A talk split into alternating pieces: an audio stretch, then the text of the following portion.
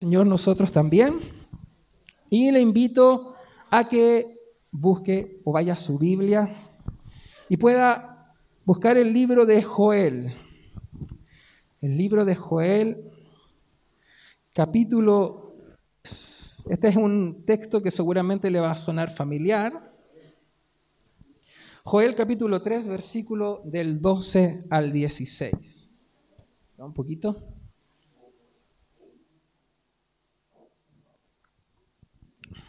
Amén.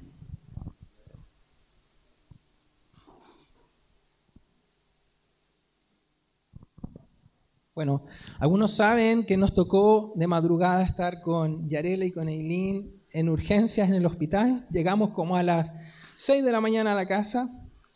Y la verdad es que esta palabra ahí fue surgiendo mientras estábamos en la sala de espera.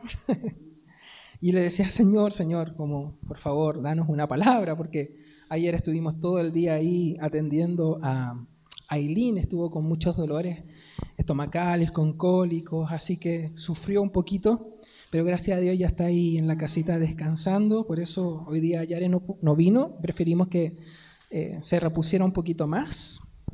Así que eso, pero ahí confiando y orando también al Señor que Él hace cosas imposibles y Él es la fuente de nuestra sanidad. Amén. Así que Quiero que pueda prestar mucha atención un poquito a lo que vamos a compartir. Esta es una palabra que el Señor ha puesto en mi corazón durante las últimas dos semanas. Ha estado ahí bien fuerte, la he compartido con ustedes. Eh, pero quiero que, hoy día la podamos eh, desmenuzar un poquito, la podamos digerir y podamos ser nutridos a través de ella. ¿ok?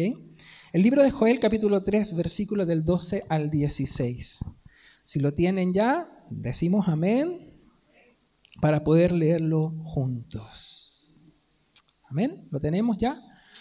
Libro de Joel capítulo 2, versículos entonces del 12 al 16.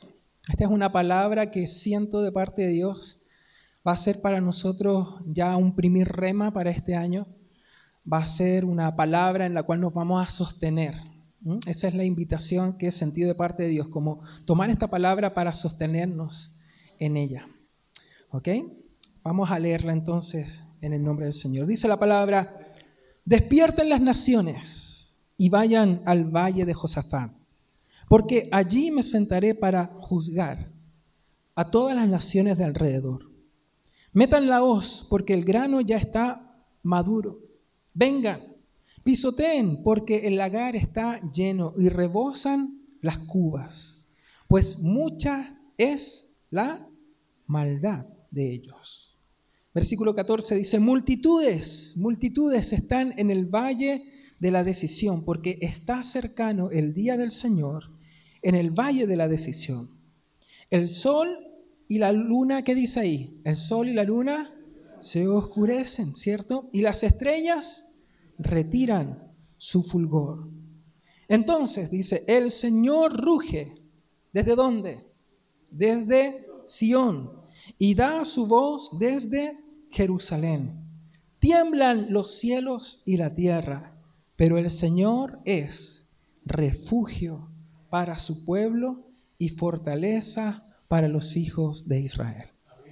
Padre, en el nombre de Jesús, gracias por que tu palabra es viva.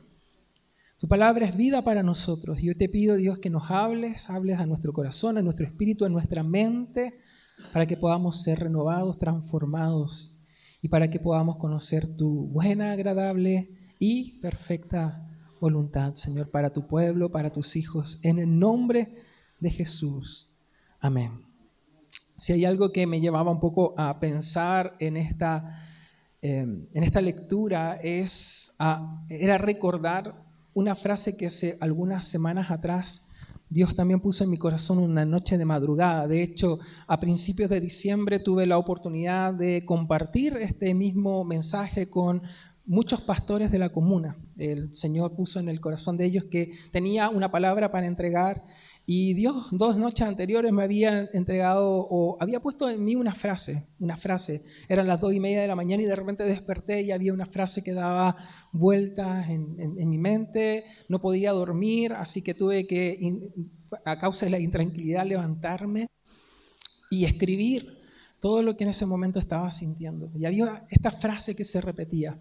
Y lo quiero, quiero compartir esta frase porque obviamente estamos en, en intimidad como familia y sé que aquí hay hombres y mujeres de fe y, sé que esta palabra la van a tomar no como algo eh, que nos vaya a alarmar, pero la frase era que venían tiempos de hambre, sed y oscuridad.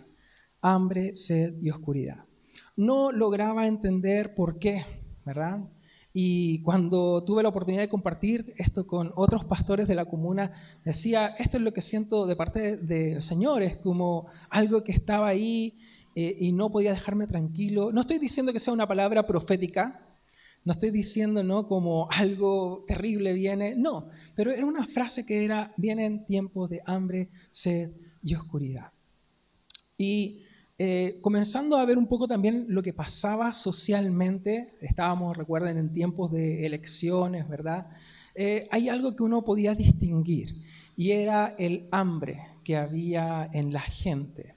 Ahora, no era un hambre de alimento, no era un hambre de comida, era un hambre en búsqueda de una salvación, era un hambre en búsqueda de alguien que les resolviera las cosas, de alguien que les diera lo que ellos pudiesen necesitar, alguien que pudiese tener las respuestas a las preguntas. Y no tan solo pasaba esto en la sociedad o en la gente que no conoce a Dios, aún pasaba y sigue pasando en el corazón de la misma iglesia. ¿no? Como tenemos tantas promesas de parte de Dios, podemos tener un montón de palabras, predicaciones, podemos tener un montón de palabras proféticas que el Señor puede estar entregando a su pueblo, pero tenemos este detalle de que siempre estamos buscando también eh, algo que nos haga sentir seguros, ¿cierto? Ya sea en el gobierno, ya sea en las instituciones, ya sea en el progreso del bienestar económico dentro de un país, ah, nos sentimos como tal vez tranquilos cuando escuchamos o recibimos una buena noticia o leemos una buena noticia, cuando vemos que tal vez eh, las cosas en la bolsa mejoraron, cuando vemos que tal vez las empresas están nuevamente impulsándose, como que viene un sentimiento de tranquilidad. ¿No? Ah, las cosas están bien, van a estar bien. Ah, cuando sale tal vez la persona que escogemos, cuando escuchamos tal vez que hay alguien que nos está haciendo promesa y dice, sí, esa persona tal vez me va a sentir, eh, me va a hacer sentir seguro. y eso ha provocado que se levante un hambre fuerte, constante hoy día en la gente, un hambre también de conocer el futuro. ¿Cuántos hemos pasado tal vez durante este último año un, trecho de incertidumbre, dudas, ¿qué va a pasar? ¿Qué va a suceder con el trabajo? ¿Qué va a suceder con mi emprendimiento? ¿Qué va a pasar con los estudios de los niños, verdad? Pasamos un tiempo así donde no sabíamos qué estaba ocurriendo, tuvimos que improvisar un montón de cosas y ahí estamos como esperando a ver qué es lo que va a ocurrir. Estamos como, vamos a ver lo que pasa con la pandemia este año, ¿no? Si avanza, si se detiene, si se pega un salto, no sabemos. Y eso ha traído un montón también de ansiedad en el corazón de la gente. Hay un eh, problema inmenso con el tema de lo que es la salud mental. Hay un montón de personas que están hoy día enfrentando depresión, están enfrentando crisis de pánico, estrés así, de una manera eh, mucho mayor que tal vez ah, en los tiempos normales. Eh, hay desorden alimenticio, eh, hay eh, problemas para descansar, problemas para dormir. Ah, yo creo que muchos de nosotros también hemos tenido que atravesar por eso. Y el punto es, ¿por qué no está pasando eso? ¿Qué está ocurriendo con nuestro corazón? Porque sin duda dice la palabra que debemos cuidar el corazón porque de él emana la vida, ¿verdad? Y cuando la vida está en crisis, cuando la vida la sentimos que está en riesgo, es porque algo está ocurriendo en nuestro corazón. Hay algo que no estamos como digiriendo de la forma correcta, no estamos alimentándonos de la fuente correcta. La humanidad tiene hambre de conocer el futuro. Algunos buscan la respuesta a través de la ciencia, a través del conocimiento. Otros lo buscan a través de la tecnología, a través de las predicciones, a través de las estadísticas. Otros buscan conocer el futuro a través de el esoterismo, la astrología, la suerte, el espiritismo. Hay tantos como lugares donde la gente está buscando. ¿Por qué está buscando? Porque tienen hambre, porque necesitan respuestas, porque necesitan que alguien por favor les dé una buena noticia en medio de tanta cosa mala que nos ha pasado en este tiempo. Hay hambre de seguridad, hay hambre de certezas, hay hambre de buenas noticias. El mundo está en búsqueda de salvación. El mundo está en búsqueda de un Salvador. Pero el problema es que lamentablemente nada ni nadie en esta tierra nos puede brindar la respuesta que tanto anhelamos. Y lo más triste es que buscamos la salvación y el Salvador en el lugar incorrecto. La mayor razón de toda esta inseguridad e inestabilidad que hoy día estamos viviendo, porque sin duda estamos mirando un nuevo año que está comenzando, ¿verdad? Pero sabemos que a pesar de que podemos tener buenos deseos y que podemos proclamar buenos deseos entre unos y otros, que te vaya bien este año, que te vaya excelente, que el Señor haga un milagro en ti, ¿verdad? A veces tan solo pasan como deseos, pero no hay una convicción. Y eso lo sabemos porque cuando ya se acaban los abrazos y estamos solos en casa, vienen los pensamientos. Y los pensamientos es, ¿qué va a pasar este año? ¿Cómo lo vamos a hacer? Tal vez hay inseguridad en el trabajo, tal vez la economía ya no está alcanzando, se acabaron los bonos, ¿verdad? Y el punto es, ¿qué vamos a hacer? ¿Qué voy a hacer este año? Cuando estamos solos, cuando estamos quietos, eh, vienen los pensamientos, ¿verdad? Y es como volver a la realidad. Volvimos a la realidad. Salimos de la iglesia, llegamos a nuestra casa, volvimos a la realidad. Llegamos el lunes a trabajar y volvimos a la realidad. Y la realidad viene a tratar de apagar lo que hemos tratado de alimentar por medio de la fe. La pregunta es, ¿qué haremos ante la incertidumbre? ¿Qué haremos ante la falta de respuesta? La pregunta es, ¿a quién iremos? Y esta pregunta alguien se la hizo en la, en la Biblia. En la antigüedad era común que los pueblos idólatras edificaran las imágenes de sus dioses en la cima de las montañas. ¿Por qué? Porque era un símbolo de protección. Si el Dios estaba sobre la cima de una montaña, la gente creía que ese ídolo o ese Dios iba a cuidar al pueblo o a los pueblos que estuvieran debajo de esa montaña. Ah, también ellos, estos dioses o estas imágenes cubrían un pueblo, una nación o a veces un territorio. Eso era una práctica común en los pueblos antiguos. Por eso incluso la tradición se continuó y se reemplazaron las imágenes y hoy día podemos ver otro tipo de imágenes arriba de las montañas. Podemos ver cruces arriba de las montañas, podemos ver vírgenes arriba de las montañas, ¿verdad? Porque este es un eh, es como una, una tradición, ¿verdad?, que viene de la antigüedad, pero eso es el simbolismo, que aquellas figuras o aquellos dioses que estaban arriba en las montañas traían protección sobre el lugar eh, donde se encontraban. Y por eso el rey David escribió lo siguiente en el Salmo 121, versículos del 1 al 4. Sé que ustedes van a conocer este versículo, pero este es el, la razón, este es, la, este es el motivo de por qué él dice lo siguiente. Él dice, levantaré mis ojos a los montes. ¿Qué se está preguntando David ahí? Es, a ver, ¿en quién voy a poner mi confianza? ¿En qué dioses voy a poner mi confianza? ¿En qué imágenes voy a poner mi confianza? ¿En qué promesas voy a poner mi fe? Levantaré mis ojos a los montes, vendrá de allí mi socorro, dice David. Más en el versículo 2 dice, no, mi ayuda viene del Señor quien hizo el cielo y la tierra. Él no permitirá, versículo 3, Él no permitirá que tropieces y el que te cuida no se dormirá.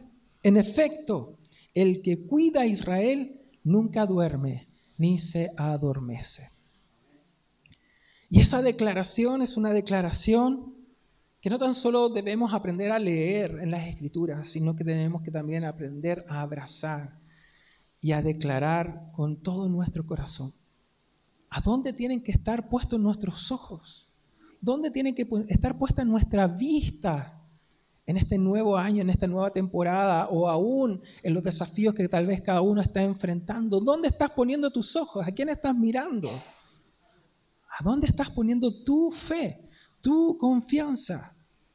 Tal vez no estás poniéndolo en una, imagen, en un Dios, pero tal vez estás poniendo tus expectativas demasiado altas en alguien que nunca va a poder suplirlas, en alguien que nunca va a poder ah, cumplir esas expectativas. La palabra dice que para el que cree, todo es posible. Así que nuestra invitación o la invitación de parte de Dios para nosotros es a no caminar por vista, sino a caminar por fe. La razón de tanta inseguridad y temor hoy día es que como humanidad nos hemos olvidado de Dios, hemos desplazado a Dios del lugar que le corresponde. Hoy adorábamos al Señor y declarábamos que el Señor era digno de toda gloria, honra y alabanza. Él es el Rey de reyes y es el Señor de señores. Por lo tanto, la posición de Dios o el trono de Dios tiene que estar en la posición más alta para nosotros. Porque los que estamos aquí, sin duda yo sé que nos declaramos hombres o mujeres de fe, ¿verdad? Hombres que han abrazado el amor de Dios en su vida, pero no basta con eso. Basta o sea, lo que se necesita, lo que se requiere, es no tan solo venir y hacer una confesión, sino vivir, vivir en base a esas convicciones. Cada día queremos respuestas, queremos soluciones rápidas. No queremos ni estamos dispuestos a esperar, ni mucho menos a sacrificarnos. Ese es el problema. Por eso nos cuesta esperar en Dios y por eso buscamos alternativas. ¿Por qué? Porque necesitamos que las cosas funcionen rápidas. Necesitamos que la respuesta venga así. ¿Oraste por tu problema? Sí, pero al mismo tiempo estoy buscando a alguien más que me ayude en esto. Y no está mal, no, estoy diciendo que esté mal buscar ayuda, ¿verdad? No está mal buscar soluciones. El punto es cuando nos desesperamos y esperamos que eso sea lo que resuelva todo en nuestra vida. Eso no está bien, eso no es correcto. Si seguimos de esa forma, la ansiedad en nosotros va a aumentar. Las cosas no se van a solucionar por sí solas. Obviamente, sabemos que si buscamos la voluntad de Dios, Él nos va a dar la dirección para nosotros poder salir de nuestros problemas, poder ir de victoria en victoria, ¿verdad? Dios quiere, como decía el devocional de Gonzalo hoy, Dios quiere que nosotros acudamos a Él, ¿verdad? Hay cosas que no conocemos. ¿Alguien sabe lo que va a ocurrir mañana? Nadie sabe lo que va a ocurrir mañana. No sabemos ni lo que va a ocurrir hoy por la tarde, ¿verdad? Esas son las cosas ocultas que dice la palabra no conocemos. Pero Dios, ¿a qué nos invita? A preguntar, a decirle, Señor, qué es lo que va a pasar. O tal vez Dios no, no nos va a decir lo que va a ocurrir mañana, pero nos va a preparar para eso. Jesús no le dijo a los discípulos, cuando estaban en el huerto de Getsemaní, no le dijo que iban a ir a apresarlos. ¿Qué es lo que le dijo Jesús a sus discípulos? Oren para que no caigan en tentación. ¿Verdad? Entonces a veces la instrucción de Dios no va a tener sentido para ti. Tal vez tú estás buscando una respuesta para solucionar un problema en tu familia o en tu trabajo, y estás esperando que Dios te dé la respuesta exclusivamente o específicamente sobre eso, y tal vez Dios te va a decir otra cosa, tal vez Dios te va a decir, uh, ora, tal vez Dios te va a decir, ayuna, apártate y busca mi presencia, adora. Tal vez, y tú, pero Señor, necesito ahora una respuesta. Necesito ahora que me digas qué es lo que va a pasar. Y tal vez Dios tan solo te va a instar a buscar su presencia. Y es ahí donde el Espíritu Santo va a comenzar a instruirnos. Es ahí donde el Espíritu Santo va a comenzar a revelarnos las cosas ocultas que no conocemos. Pero lamentablemente siempre estamos apurados, siempre estamos apagando incendios. Siempre las soluciones las queremos para ayer, ¿verdad? Porque sin duda hay imprevistos, hay cosas que surgen. Pero el punto es, ¿qué va a dominar tu corazón? ¿Va a dominar tu corazón el miedo, la ansiedad, la desesperación, esa incertidumbre? ¿O te vas a mantener confiado, confiado? David dijo en el Salmo 121, lo que acabamos de leer, dice, Él no permitirá que tropieces. El que te cuida no se dormirá.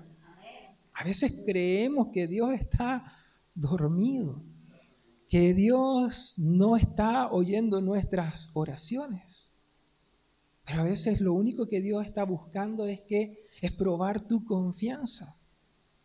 Por experiencia propia, he aprendido que Dios siempre espera el último segundo para responder. Dios siempre espera el último segundo para responder. Y no es que sea malo, es que Él quiere saber en qué estás confiando. Si Él te hizo una promesa, te dice, ok, tranquilo, ¿cómo? Sí, pero tengo que pagar la deuda a las 3 de la tarde. Tranquilo. Hasta las 2.59 hay tiempo para pagar, ¿no? Pero ya estamos a las 8 de la mañana, a las 9 de la mañana cateteando para que Dios responda. En vez de estar agradecidos y adorar, gracias Señor, gracias porque tú eres la respuesta, porque tú vas a proveer, porque la provisión ya está. Amén. Nuestra avaricia, el orgullo, el egoísmo nos ha llevado a no aceptar otra voluntad que no sea la nuestra. A veces no nos gusta cuando Dios nos cambia los planes, ¿verdad?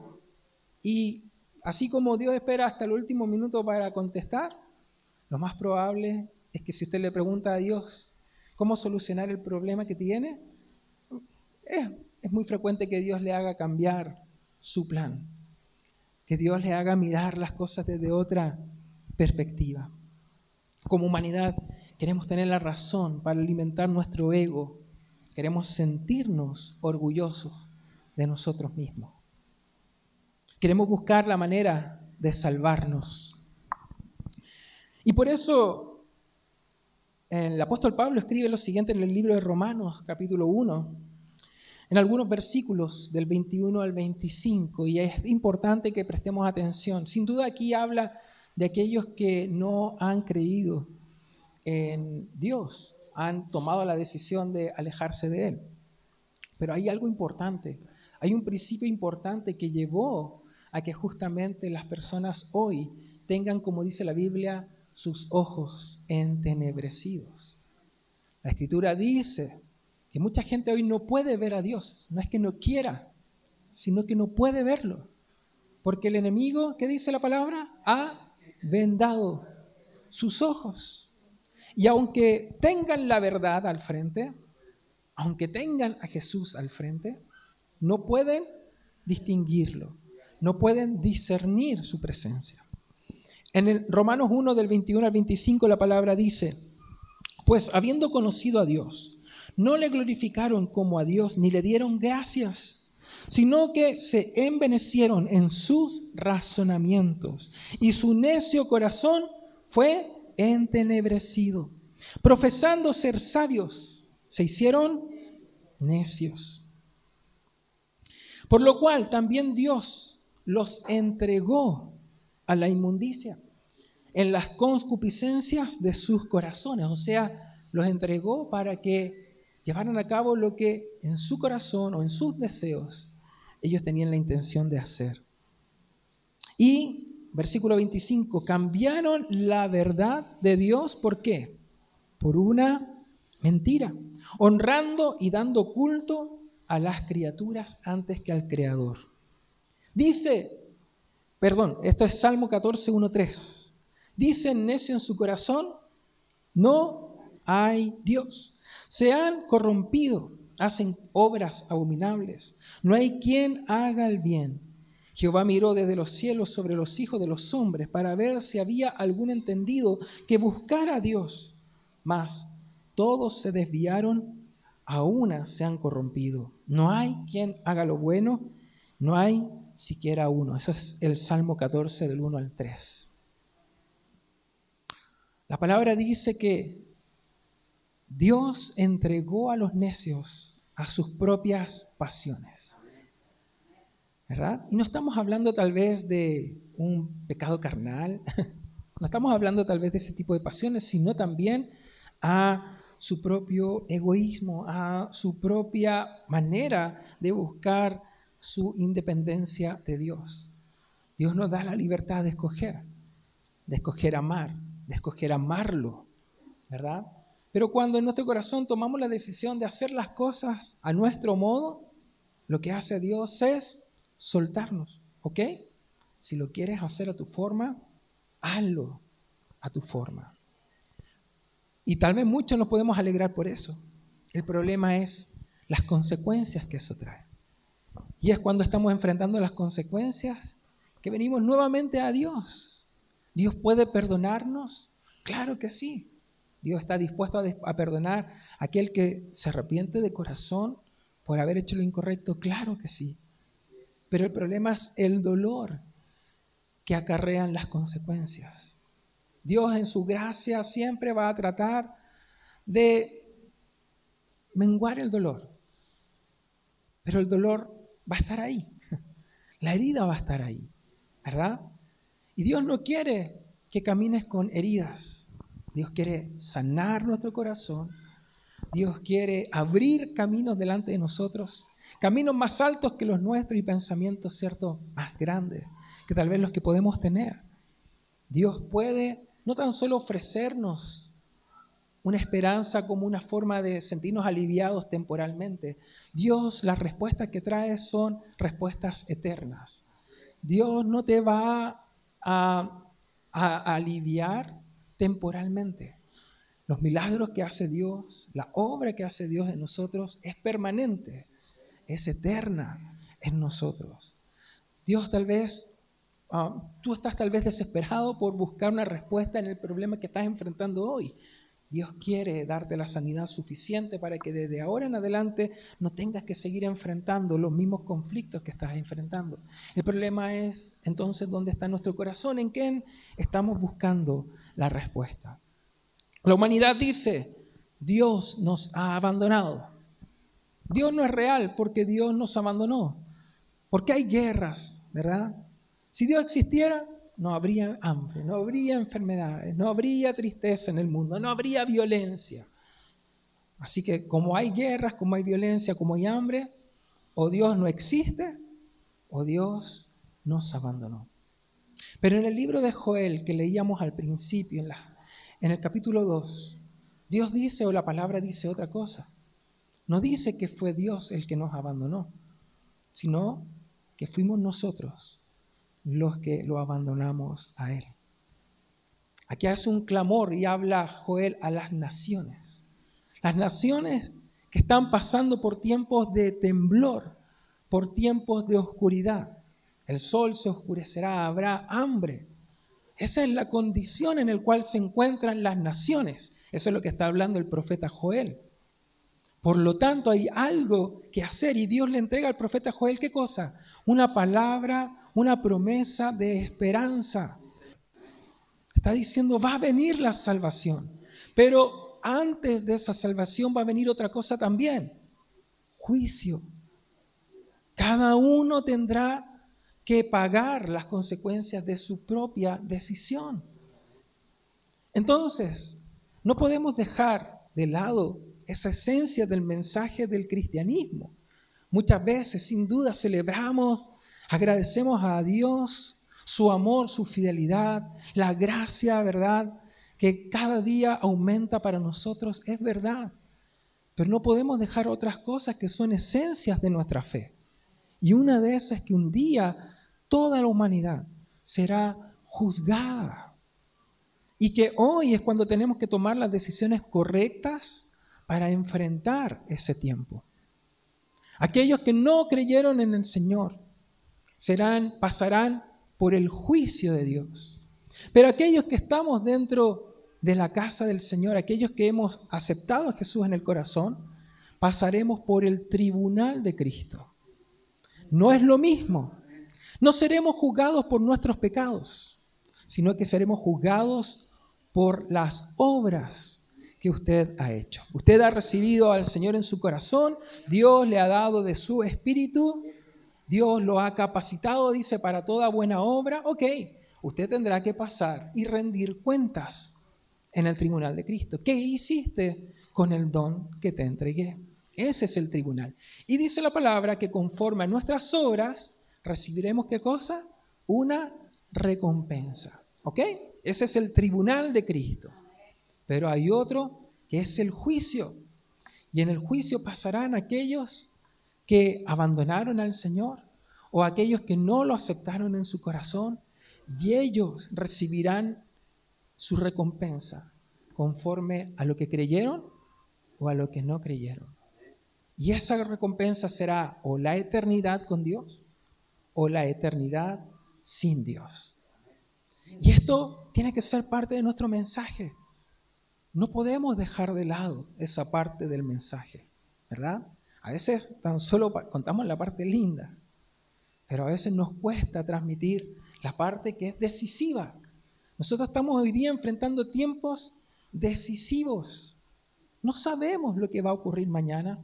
Por lo tanto, la forma en la cual hoy día manifestamos nuestra fe tiene que llevarnos a tomar decisiones radicales hoy día en nosotros. Decisiones radicales. ¿Vamos a creer? Ok, pero vamos a creer de veras, no a medias. No vamos a ser tibios, o fríos o calientes. Pero aquí el llamado es a ser radicales, no fanáticos, radicales. Hombres y mujeres con convicción en lo que han creído. Hombres y mujeres transformados por medio de la palabra, por medio de la gracia, por medio de Dios, por medio de su espíritu. Esa es la decisión radical que tenemos que tomar. Las decisiones radicales no tienen que estar basadas en cosas temporales ni terrenales. Sin duda todos tenemos que cada día preocuparnos de nuestro trabajo, de proveer a casa, pero las decisiones radicales no se toman conforme a si las cosas están bien o las cosas están mal. Las decisiones radicales tienen que ver con nuestro futuro y con nuestra eternidad. Podemos estar pasando hambre en la tierra, pero tendremos la seguridad de que un día heredaremos el reino de Dios. Y en el reino de Dios no habrá necesidad. Dice la palabra en el libro de Apocalipsis 22, que en el reino de los cielos toda lágrima será enjuagada y que habrá gozo en el labio, en la, en la boca, dice, de su pueblo. Ahí está nuestra esperanza. No podemos tal vez hoy día asegurarnos con lo que tenemos, pero sí podemos asegurar nuestra eternidad. Y es ahí donde tienen que estar primero nuestras convicciones. Es ahí donde tenemos que nosotros tener la certeza de que está todo bien, de que está todo bien. Tal vez sí, hay inseguridades, hay decisiones, hay respuestas, pero tengo la convicción de que si hoy el Señor viene como dice la canción, me voy con Él. Amén. Eso tiene que ser para nosotros nuestra mayor convicción. El mensaje del cristianismo hoy día tiene una gran noticia. Y esa noticia es que Jesús viene, que Jesús vuelve. Eso es lo que estamos esperando. Eso es lo que estamos aguardando. ¿Dónde está la respuesta que necesitamos? En el regreso de Cristo. Él es la respuesta. Esa es la respuesta que hoy tenemos ya asegurado en nuestro corazón. Y es ahí donde está nuestro gozo, ahí es donde tiene que estar tu plenitud, ahí es donde tiene que estar tu paz. Esa es la promesa que el Señor nos ha dado. ¿Tendrán aflicción en el mundo? Claro que sí. Pero no se preocupen, yo vencí al mundo, yo vencí la muerte, así que volveré. Así que vendré por ustedes, no se asusten, no se preocupen. No tengan miedo de los tiempos que han de venir. No tengan miedo si hay hambre a su alrededor, porque como leíamos en el libro de Joel, él hace una promesa. Yo seré refugio para ustedes. Ahí tiene que estar tu convicción. Eso tiene que ser más allá de un lindo poema, un lindo versículo que podamos imprimir y tal vez ponerlo en una muralla. Es ahí donde tiene que estar tu convicción día a día, es donde tiene que estar tu oración, es donde tiene que estar enfocada tu adoración. No adoramos a Dios por lo que tenemos hoy o por lo que no tenemos. Adoramos a Dios por quién es Él, por lo que Él ha prometido que va a hacer. Este año, si quieres partir el año sin ansiedad, si quieres partir el año sin temor, eso no se va a ir, no se va a solucionar porque alguien venga y te entregue una respuesta. Este año la economía del país va a levantarse. No, no la vas a encontrar ahí. Si quieres partir el año bien, con fe, con ánimo, con convicción, con esa decisión radical, tu mente tiene que estar puesta en lo que Dios ha dicho que hará. Y Él es que Él volverá. Lo que hacemos, ¿por qué lo hacemos? ¿Por qué vamos a ayunar 21 días? ¿Por qué oramos? ¿Por qué buscamos la presencia de Dios? Porque estamos velando, esperando la llegada del Señor. Porque nadie sabe el día ni la hora, dice la palabra. Por lo tanto, velad, estén preparados. ¿Estamos preparados? ¿Nos estamos preparando para eso? ¿Dónde vamos a poner todas nuestras fuerzas? ¿Dónde vamos a poner toda nuestra fe? Es verdad, todos estamos demasiado ocupados y distraídos en nuestros proyectos, en nuestras necesidades, en nuestros negocios. Nos animamos, como decía adelante, en nuestros deseos y nos bendecimos unos a otros para que estos se cumplan. Bendiciones, hermano, que te vaya bien esta semana. Pero a veces tan solo son deseos, a veces tan solo son palabras, ¿verdad? Buena vibra, buenas energías. Pero nosotros no nos movemos por eso. Nosotros no nos movemos en eso. Lo que está ocurriendo hoy es lo mismo que estaba ocurriendo en la antigüedad, en los tiempos del profeta Joel. El pueblo de Israel había dejado de poner su confianza en el Señor. Dios estaba buscando a alguien que se pusiera en la brecha, pero no había nadie, como dice Isaías. Por eso Dios le entregó una instrucción a Joel.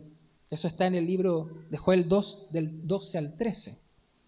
Antes de entregarle esta promesa de que Dios sería refugio para ellos, Dios le entrega una instrucción a Joel.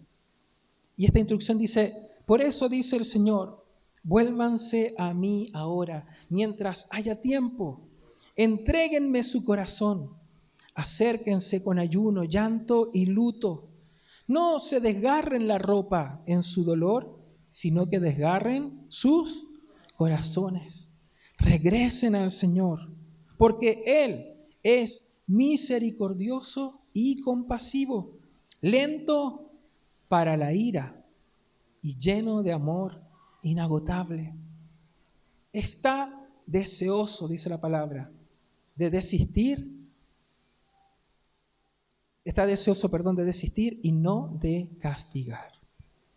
Ese es el corazón de nuestro Dios. Él quiere darnos vida y vida en abundancia. Pero necesitamos convertirnos a Dios con todo el corazón. ¿Qué es ese llanto? ¿Acaso quiere Dios que estemos tirados de guata en el suelo ahí derramando lágrimas? Soy un gusano, Señor. No. Dios está pidiendo un arrepentimiento genuino. Dios lo que está demandando es humildad de parte de nosotros para reconocer que lo necesitamos. Ese es el llanto, ese es el que haya un clamor que duela en el corazón. Señor, sí, hemos, he dicho creer en ti, pero no he buscado tu voluntad. No eres mi prioridad. No está, tu trono no está, ¿verdad? En mi corazón. Estoy poniendo en otros mi confianza. Estoy buscando que otros me den la respuesta. Estoy buscando a otros que me den la solución. ¿En qué momento vamos a apartar nuestros ojos de lo que consideramos que es importante en esta tierra para volver nuestra mirada y nuestro corazón hacia Dios y hacia su llamado. ¿Cuándo vamos a tomar la decisión de quitar nuestros ojos de los montes y realmente clamar delante del Señor? Heme aquí, Dios.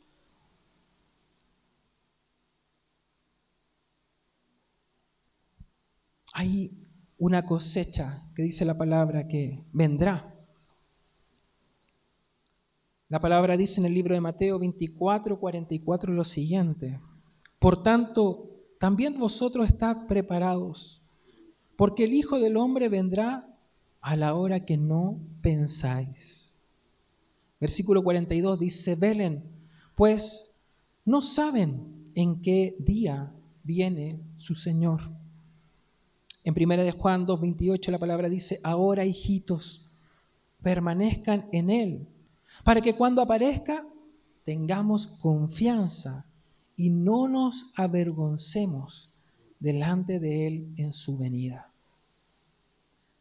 La palabra nos anima a estar preparados, no tan solo para discernir la llegada del Señor, para recibir a nuestro Señor, sino también dice para no sentirnos avergonzados delante de Él. ¿Avergonzados de qué? avergonzado de nuestra necedad, avergonzado de haber sido orgullosos, de haber tenido nuestros oídos tapados, tal vez avergonzado de haber llevado a cabo lo que nosotros queríamos hacer en vez de lo que Dios nos, nos estaba demandando hacer. Avergonzados de vivir independientes de Dios. Sé que todos en este lugar tenemos la necesidad de un milagro para este año en distintas áreas, ¿cierto? Ya sea en la salud, en la familia, en algún sueño, en algún proyecto, en tu economía. Todos necesitamos un milagro acá. ¿Hay alguien que no necesita un milagro? Todos necesitamos un milagro. Pero quiero animarles a poner sus ojos en este año en otro lugar, no en el milagro que necesitan, sino que este año como iglesia podamos poner por prioridad qué es lo que Dios quiere de nosotros. Siempre traemos delante del Señor lo que queremos y pocas veces nos detenemos a preguntarle al Señor, ¿qué es lo que tú quieres? ¿Qué es lo que tú quieres para mí? ¿Cuál es la decisión radical que tú quieres que tome para ti? No es un trato que tienes que hacer con alguien. Es un trato que tienes que hacer tú con Dios en tu intimidad. Buscar eso en oración. Dios, ¿qué quieres de mí? ¿Para qué me llamaste? ¿Para qué me escogiste? Dice la palabra que fuimos escogidos desde antes de la creación del mundo, antes que tuviéramos en el vientre de nuestra madre. Dios te escogió, nos escogió. ¿Para qué? ¿Para qué Dios nos escogió? Y que podamos poner nuestros ojos ya no en cosas temporales, naturales ni terrenales, sino en las cosas eternas. Sin duda es difícil, es difícil, ¿verdad? Que podamos mantener nuestra mirada tan solo en las cosas del cielo, como dice la Biblia, y dejar de lado las cosas de la tierra. No estamos diciendo, Dios no te está pidiendo que no te preocupes o que no te ocupes, ¿verdad? De las cosas que tienes que solucionar. Lo que sí Dios nos está animando es a poner nuestros ojos en el lugar correcto. El profeta Joel, o Dios le entrega esta instrucción a Joel, le dice, vuélvanse a mí ahora, mientras haya tiempo. Hay tiempo, hay tiempo. Estamos aún, tenemos aún la oportunidad de volver nuestro corazón completamente a Dios. Hay tiempo aún, pero no sabemos en qué momento Él volverá. A veces estamos demasiado tranquilos, creemos que nos sobra el tiempo suficiente en la vida como para ir haciéndonos cargo de algunos problemas ahora y dejamos otras para después. Vamos pateando al Señor para más adelante. Total, para Él un día son como mil años, ¿verdad? O sea, mil años son como un día, así que Él puede esperar. Pero lo que hemos aprendido en estos últimos años es que somos tan vulnerables y que no sabemos hasta qué momento va a llegar nuestra vida. Algunos que tenían proyectado seguir ya no están. Algunos que creían o tenían sueños y proyectos para el futuro ya no están. Por misericordia estamos aquí. Y no podemos creer que las cosas, que hay tiempo suficiente para resolver aquellas cosas que son importantes. Para nosotros esto tiene que ser una decisión importante. ¿En quién se va a arraigar nuestra fe? Este será un año que vamos a consagrar para buscar la voluntad de Dios y llevarla a cabo. Amén. Este será un año en que vamos a consagrarlo para eso. ¿En qué nos vamos a enfocar en este año? En buscar la voluntad de Dios y en llevarla a cabo. No importa a qué costo, no importa cuántos seamos, pero nuestra base, nuestro propósito va a ser este año y de aquí en adelante buscar la voluntad de Dios y llevarla a cabo. No vamos a mirar lo que hay en nuestro bolsillo, no vamos a mirar lo que pueda estar ocurriendo alrededor de nosotros, no vamos a mirar esa necesidad personal que cada uno tiene de su milagro. Vamos a creer, como dice su palabra, que aquellos que buscan el reino de Dios, todo lo demás les será añadido. Pero el reino de Dios, la búsqueda del reino de Dios va a ser nuestra prioridad. Será un año donde predicaremos el Evangelio con valentía. Será un año donde formaremos discípulos con excelencia. Será un año donde dejaremos de lado las excusas. ¿Cuántos amenes hay a eso? Será un año en el cual humillaremos nuestro corazón. Buscaremos su rostro y levantaremos una adoración fragante como nunca antes lo hemos hecho. Será un año en el que arrebataremos el reino de Dios y lo extenderemos aquí en la tierra. Donde Dios nos lleve, donde Dios nos envíe, donde Dios nos llame, como sea, vamos a llegar allá. Será un año de milagros extraordinarios, pero no para sentirnos satisfechos, sino para la gloria de Dios. Amén. ¿Queremos milagros en este lugar? Para que el mundo lo conozca. Los milagros y las señales no son para los creyentes son para los incrédulos. Eso es. Es para que el mundo lo conozca. Así que sé que, y Dios sabe tu necesidad, Dios conoce cuál es tu preocupación. No tengas temor, Él es tu refugio. Él es nuestro refugio. ¿Ok? Pero vamos a poner nuestros ojos este año en el lugar correcto.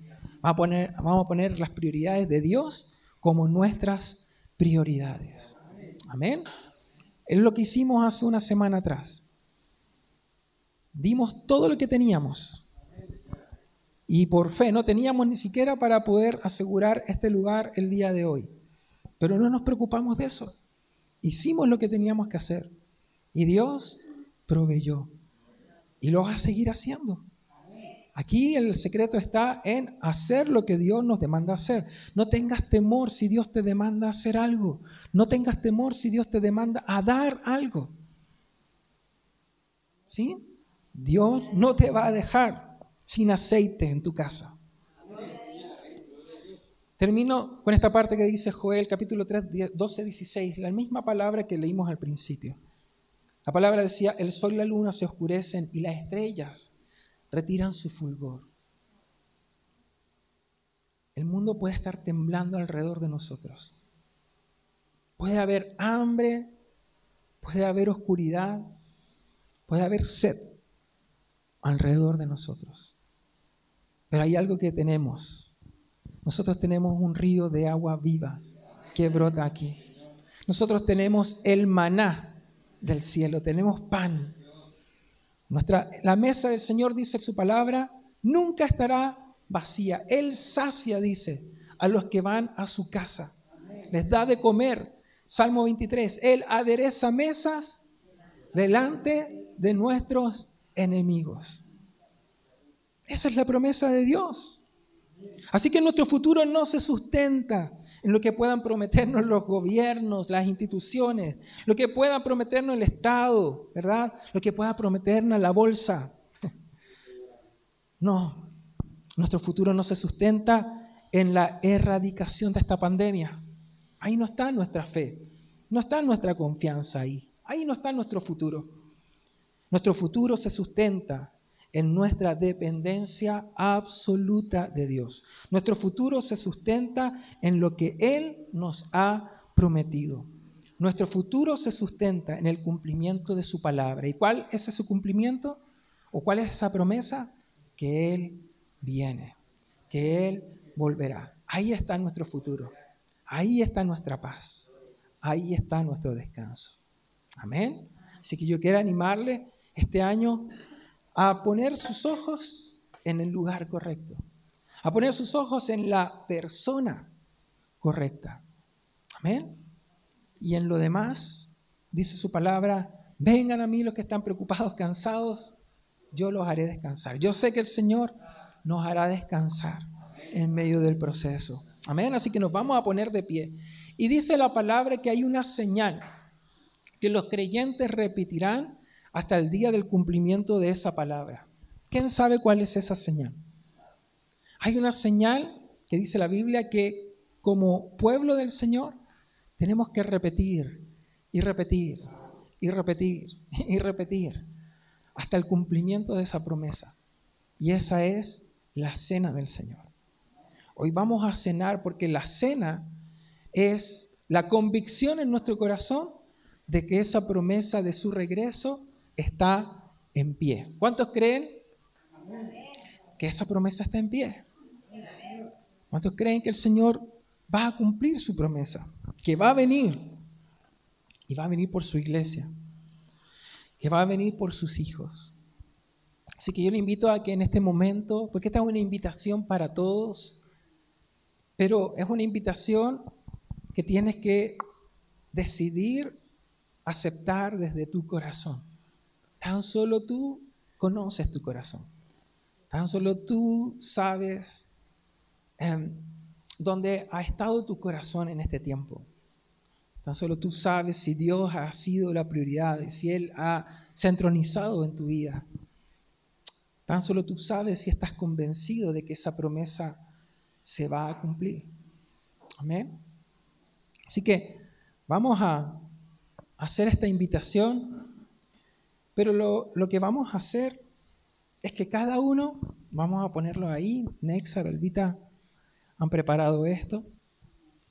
No pudimos conseguir uvas por más que nos movimos por todas partes,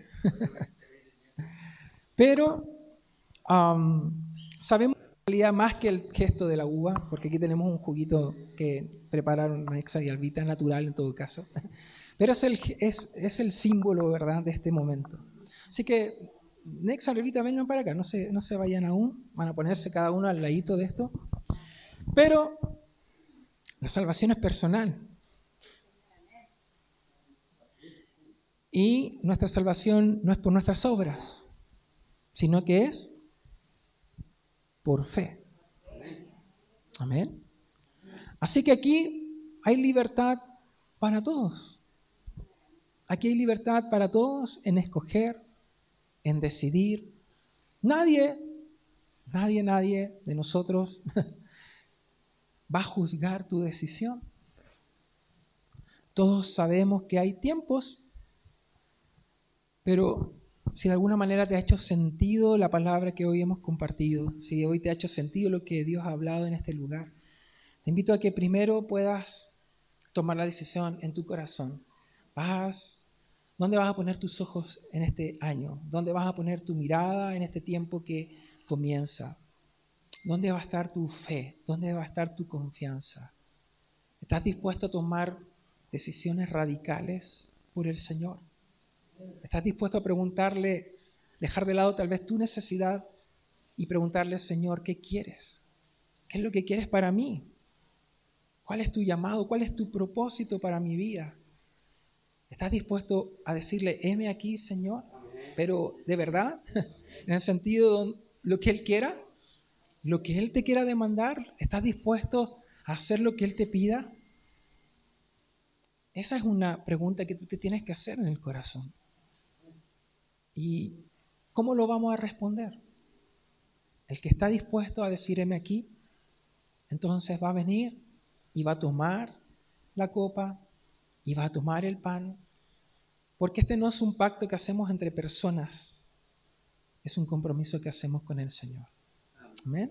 Voy a orar y a medida que haga esta oración, quiero invitarte a que si es tu decisión, ¿verdad? Puedas acercarte y tomar tu jugo, el pan, para que seas parte de esta cena. Si hay dudas, si hay inquietudes todavía, preséntalas delante del Señor. Exprésale a Él con honestidad lo que sientes en tu corazón. Y Dios te va a dar la respuesta necesaria. Amén. Espíritu Santo, te damos toda la gloria. Oh Señor Jesús, gracias, gracias. Porque sabemos que eres tú el que nos está llamando. Porque sabemos que eres tú el que hoy está redarguyendo nuestro corazón. Sin duda, Padre, es un honor estar sentados a la mesa contigo. Es un honor ser invitados por ti, Dios, a compartir esta mesa, Señor, este pan, este vino. Pero queremos ser dignos de ello. Sabemos que no podemos ser dignos por medio de nuestras obras o por medio de nuestros sacrificios pero sí queremos ser dignos a través de nuestra fe, presentando delante de ti una fe incorrompible, una fe, Señor, que no, una fe incorruptible, Señor, una fe firme, una fe, Señor, que esté arraigada en ti, en tu palabra, en tus promesas. Señor, en el nombre de Jesús, queremos honrarte a ti en todo tiempo, Padre. Queremos honrarte a ti. Así que Dios, muéstranos, muéstranos Dios, el propósito, el plan que tú tienes para cada uno de nosotros. Llévanos a ser valientes, a tomar decisiones radicales, para caminar contigo, no tan solo hoy y mañana, sino de aquí a la eternidad, Señor. Porque nada es más importante, Dios, que hacer tu voluntad. Para eso estamos en la tierra. No somos ciudadanos de este mundo. Somos ciudadanos del reino de los cielos. Somos embajadores de tu reino aquí, Señor. Así que oramos, Padre amado, para que nuestro corazón no esté endurecido, sino que así como tú hablaste a través del profeta Joel, podamos, Señor, hoy día humillar nuestros corazones delante de ti. No tan solo convertirnos a través de nuestro razonamiento, sino que convertirnos de todo corazón en ayuno, llanto y lamento, en arrepentimiento genuino, en una adoración genuina, Señor. Oh Dios, porque no hay secretos delante de ti, no hay nada que podamos ocultar delante de tu mirada. Tú lo sabes todo. Tú lo conoces todo. Tú conoces nuestro corazón. Aún antes de que la palabra esté en nuestra boca, tú ya la sabes. Así que Padre, sé tú examinándonos en este día y sé tú, Padre, llamándonos a vivir tomados de tu presencia. En el nombre de Jesús. Si tú quieres aceptar hoy este desafío de Dios, si hoy estás dispuesto a poner tu mirada en las promesas de Dios, entonces acércate, la mesa está servida, puedes tomar el pan, puedes tomar el jugo. Todos están invitados a esta mesa. Es una decisión del corazón. Amén. Te damos la gloria, Señor Jesús. Te damos toda la gloria a ti, Señor.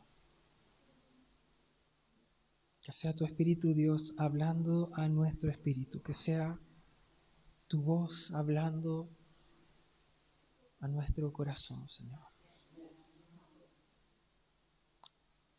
Oh Padre, te damos la gloria, Jesús.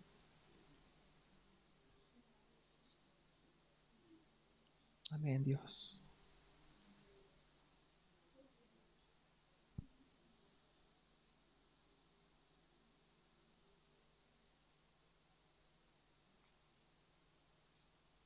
Hay una canción que no sé si alguien se la sabe, pero dice, damos honor a ti, damos honor a ti porque no hay otro Dios como tú.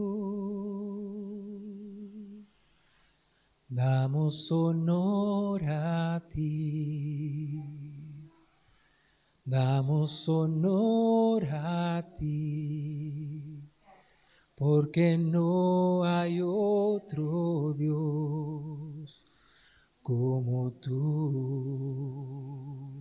Una vez más decimos, damos honor a ti.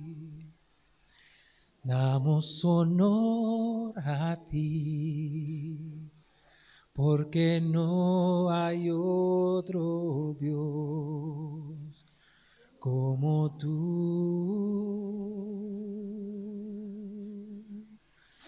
Damos honor a ti. Damos honor a ti, porque no hay otro Dios como tú, Rey de Reyes, Rey de Reyes, admirable Eres el principio y fin, soberano y sublime. Eres nuestro Salvador, Rey de reyes, admirable. Eres el principio y fin soberano y sublime, eres nuestro Salvador. Damos honor a ti. Damos honor a ti, porque no hay otro Dios como tú. Damos honor a ti. Damos honor a ti. Porque no hay otro Dios como tú. No hay otro Dios como tú, Señor.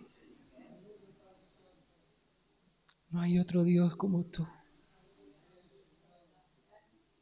Por eso te damos toda la gloria en este día, Señor. Gracias, Padre. Gracias porque hoy nos has recordado la promesa de tu venida. Y por eso hoy tomamos, Señor, esta copa y este pan en nuestras manos y declaramos, Señor, que creemos con todo nuestro corazón en el pacto que tú has hecho con nosotros. Ese pacto, Señor eterno, de que a través, Señor, de tu cuerpo, a través de tu sacrificio, hemos recibido vida eterna. Y a través de tu sangre hemos también recibido el derecho, la potestad de ser llamados tus hijos que nos has adoptado, que hemos vuelto a nacer, que somos nuevas criaturas, que no somos ya nosotros los que vivimos, sino que eres tú quien vive en nosotros.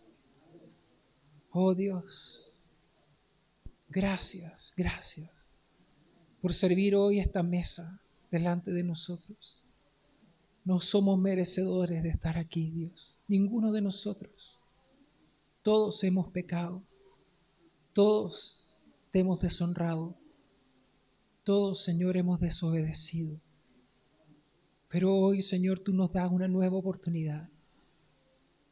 Una oportunidad de recibir tus misericordias, de recibir tu gracia, de recibir, Señor, tus bondades. Oh Dios, digno de gloria eres tú. Amén. Vamos a tomar el pan en nuestras manos y vamos a comerlo meditando en esto. Gracias Señor por tu sacrificio. Gracias Señor por tu sacrificio perfecto. Tú eres el Cordero inmolado. Entregaste tu vida. Por tu llaga fuimos sanados. Por amor, por amor a nosotros, por amor al mundo. Gracias Padre. Gracias Jesús por ser sacrificio vivo para el mundo. Sean todos bienvenidos.